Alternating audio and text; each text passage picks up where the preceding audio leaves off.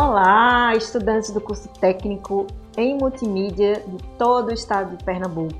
Tudo bem com vocês? Somos os professores Amanda Nascimento e Hernandes Queiroz. Estamos aqui começando o segundo episódio do podcast Elaboração de Projetos e Captação de Recursos. Diretamente do estúdio 3 da Escola Técnica Estadual, professor Antônio Carlos Gomes da Costa. Hoje vamos falar da unidade 2, que quer dizer criar projetos, redigir, redigir e gestão. Muito importante para o entendimento da nossa disciplina. Então fica aí e não perde as dicas valiosas da nossa convidada, que ela é jornalista, professora e produtora cultural, Gabriela Saldanha. Muito obrigada pela tua presença, professora Gabriela. É, a gente fica muito feliz né, por você estar aqui, pela sua disponibilidade. Né? Então, a gente está curioso aí para você contar um pouco da sua trajetória na comunicação e na produção cultural. Que eu tenho certeza que está todo mundo aí querendo saber. Olá, Amanda. Olá, professor Hernandes. Muito obrigada pelo convite. Olá a todos os estudantes do estado de Pernambuco. Bom, para a gente conversar sobre produção cultural especificamente, a gente precisa lembrar que a gente mora numa região que é muito rica, a gente é muito rico do ponto de vista cultural. A gente tem uma diversidade é, de vários elementos que trazem para a gente uma identidade com aquele lugar.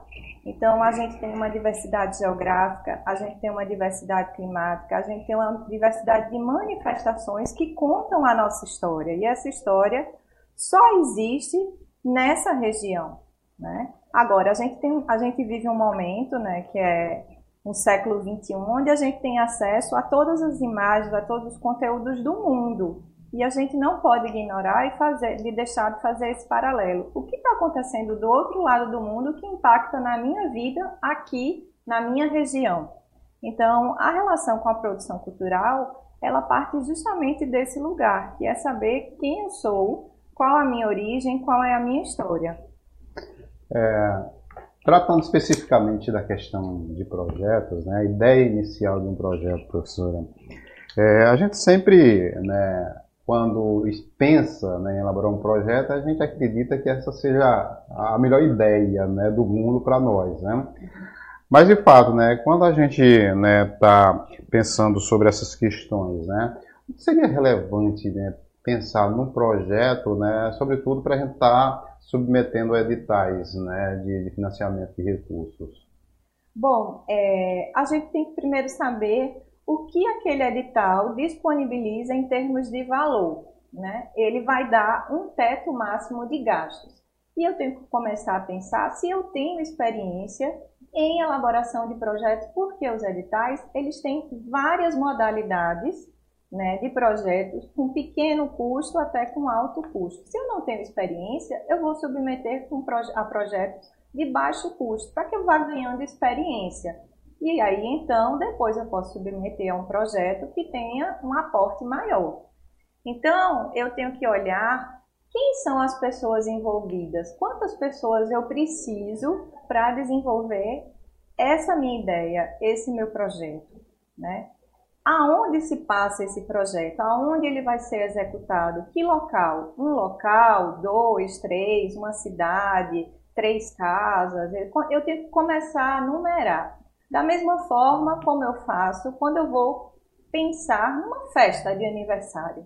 Eu tenho que fazer lá na minha festa de aniversário, pensar que eu tenho, eu vou ter ali uma decoração do lugar, eu vou ter uma alimentação, eu vou ter uma música.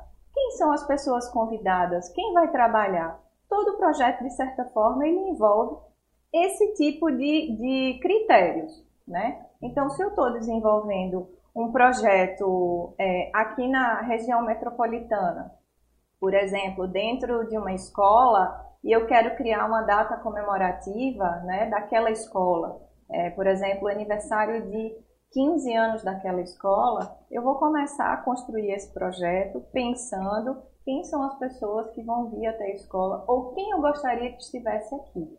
Né? Num projeto de captação de recursos para edital público, que já é um outro grau de complexidade, ele parte dessa mesma ideia. Né? Eu tenho que saber o que eu tenho, o que eu quero fazer e o que eu preciso. E muitas vezes, se eu não tenho essa experiência, eu preciso começar a pesquisar o que diz respeito àquela ideia e as pessoas que têm um pouco mais de experiência sobre isso. Massa. Professora Gabriela, assim, a gente entrando num ponto um pouco mais específico e seu, né, individual, em relação, porque o que interessa para a gente são muito as, as rotinas. Então, quando você está elaborando aí um projeto, né, tá aí nessa criação, você tem alguma, alguma rotina, algum método muito específico para fazer? É, eu, eu posso dizer que hoje eu trabalho a partir de dois pilares, que é o pilar do que eu gostaria de desenvolver e se eu tenho um edital que aquele edital está interessado em oferecer. O que ele quer financiar, por exemplo, quando é um edital público, a gente já sabe que ele quer algo que desenvolva aquele local, de forma que aquela população daquele estado, daquela cidade, enfim, se desenvolva de uma forma mais ampla, economicamente, culturalmente, do ponto de vista educativo. E, mas ao mesmo tempo, eu tenho uma ideia, né? Então, será que aquela minha ideia está adaptada? Então, eu tenho uma ideia e o meu outro pilar que eu vou pensar a partir daí é: está adaptado aquele projeto e eu parto para pesquisa. O que eu sei sobre esse tema e o que eu preciso conhecer sobre ele. Uma dica é, eu tenho que estabelecer uma meta de tempo para essa fase, para que eu não me perca nas próximas. Quando a gente pensa né, um projeto a ser né, elaborado, né, a gente consegue aprovar e consegue aprovar no edital, né? E como fazer né, essa, execução, essa execução do projeto baseada em toda a experiência que a senhora tem né, em relação né, a esse processo, né? Como fazer essa gestão né, em todo o processo de acompanhamento de um projeto?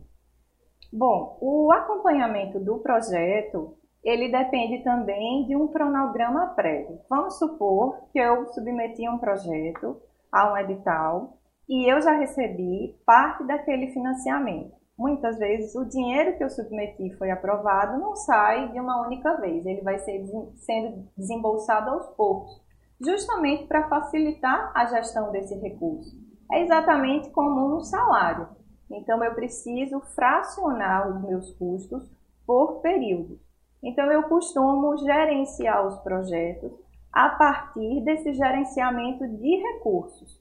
É, eu vou pensar que, por exemplo, no primeiro mês eu tenho disponível ali para gastar no projeto cerca de 10 mil mas vamos supor que a minha realidade de projeto é uma realidade de 100 reais por mês. Então eu não posso, de forma alguma, gastar todo o recurso em uma única ação. Eu tenho que financiar as pessoas que estão trabalhando ali, a estrutura do lugar, por exemplo. Eu preciso de equipamento, eu preciso de computador, eu preciso de telefone, de internet, tudo isso são custos embutidos dentro da execução do projeto. E professora Gabriela, teria alguma plataforma é, ou algum programa né, de internet que a gente pudesse indicar ao nosso alunado para ele poder escrever o seu, formatar né, o projeto? É, eu acho que para a gente formatar projetos através de plataformas, em primeiro lugar a gente já pode buscar plataformas gratuitas que estão disponíveis na internet. Porque projeto é a gente pensar que existe uma apresentação, um desenvolvimento e uma conclusão. Isso a gente já conhece desde a época que a gente estava na escola, quando a gente ia, inclusive, escrever uma redação. Então, para buscar essas plataformas, eu sei que hoje tem várias plataformas gratuitas, livres na internet, dessas grandes empresas, que elas vão disponibilizar, inclusive, em nuvem, o que facilita o acompanhamento do projeto por diferentes pessoas citando nomes, então a gente pode falar das principais ferramentas do Google, né? Então, ali dentro de um Google Drive, eu vou ter uma série de ferramentas que vão me ajudar a gerenciar o projeto. Desde planilhas básicas até é, documentos de redação, até é, salas de reunião virtuais. Tudo isso faz parte de uma organização. Até, por exemplo, eu lembro também que hoje em dia é, a gente tem muito. A, a, o Windows também tem disponível como Teams, tem o Trello, né? Existe uma série de ferramentas hoje.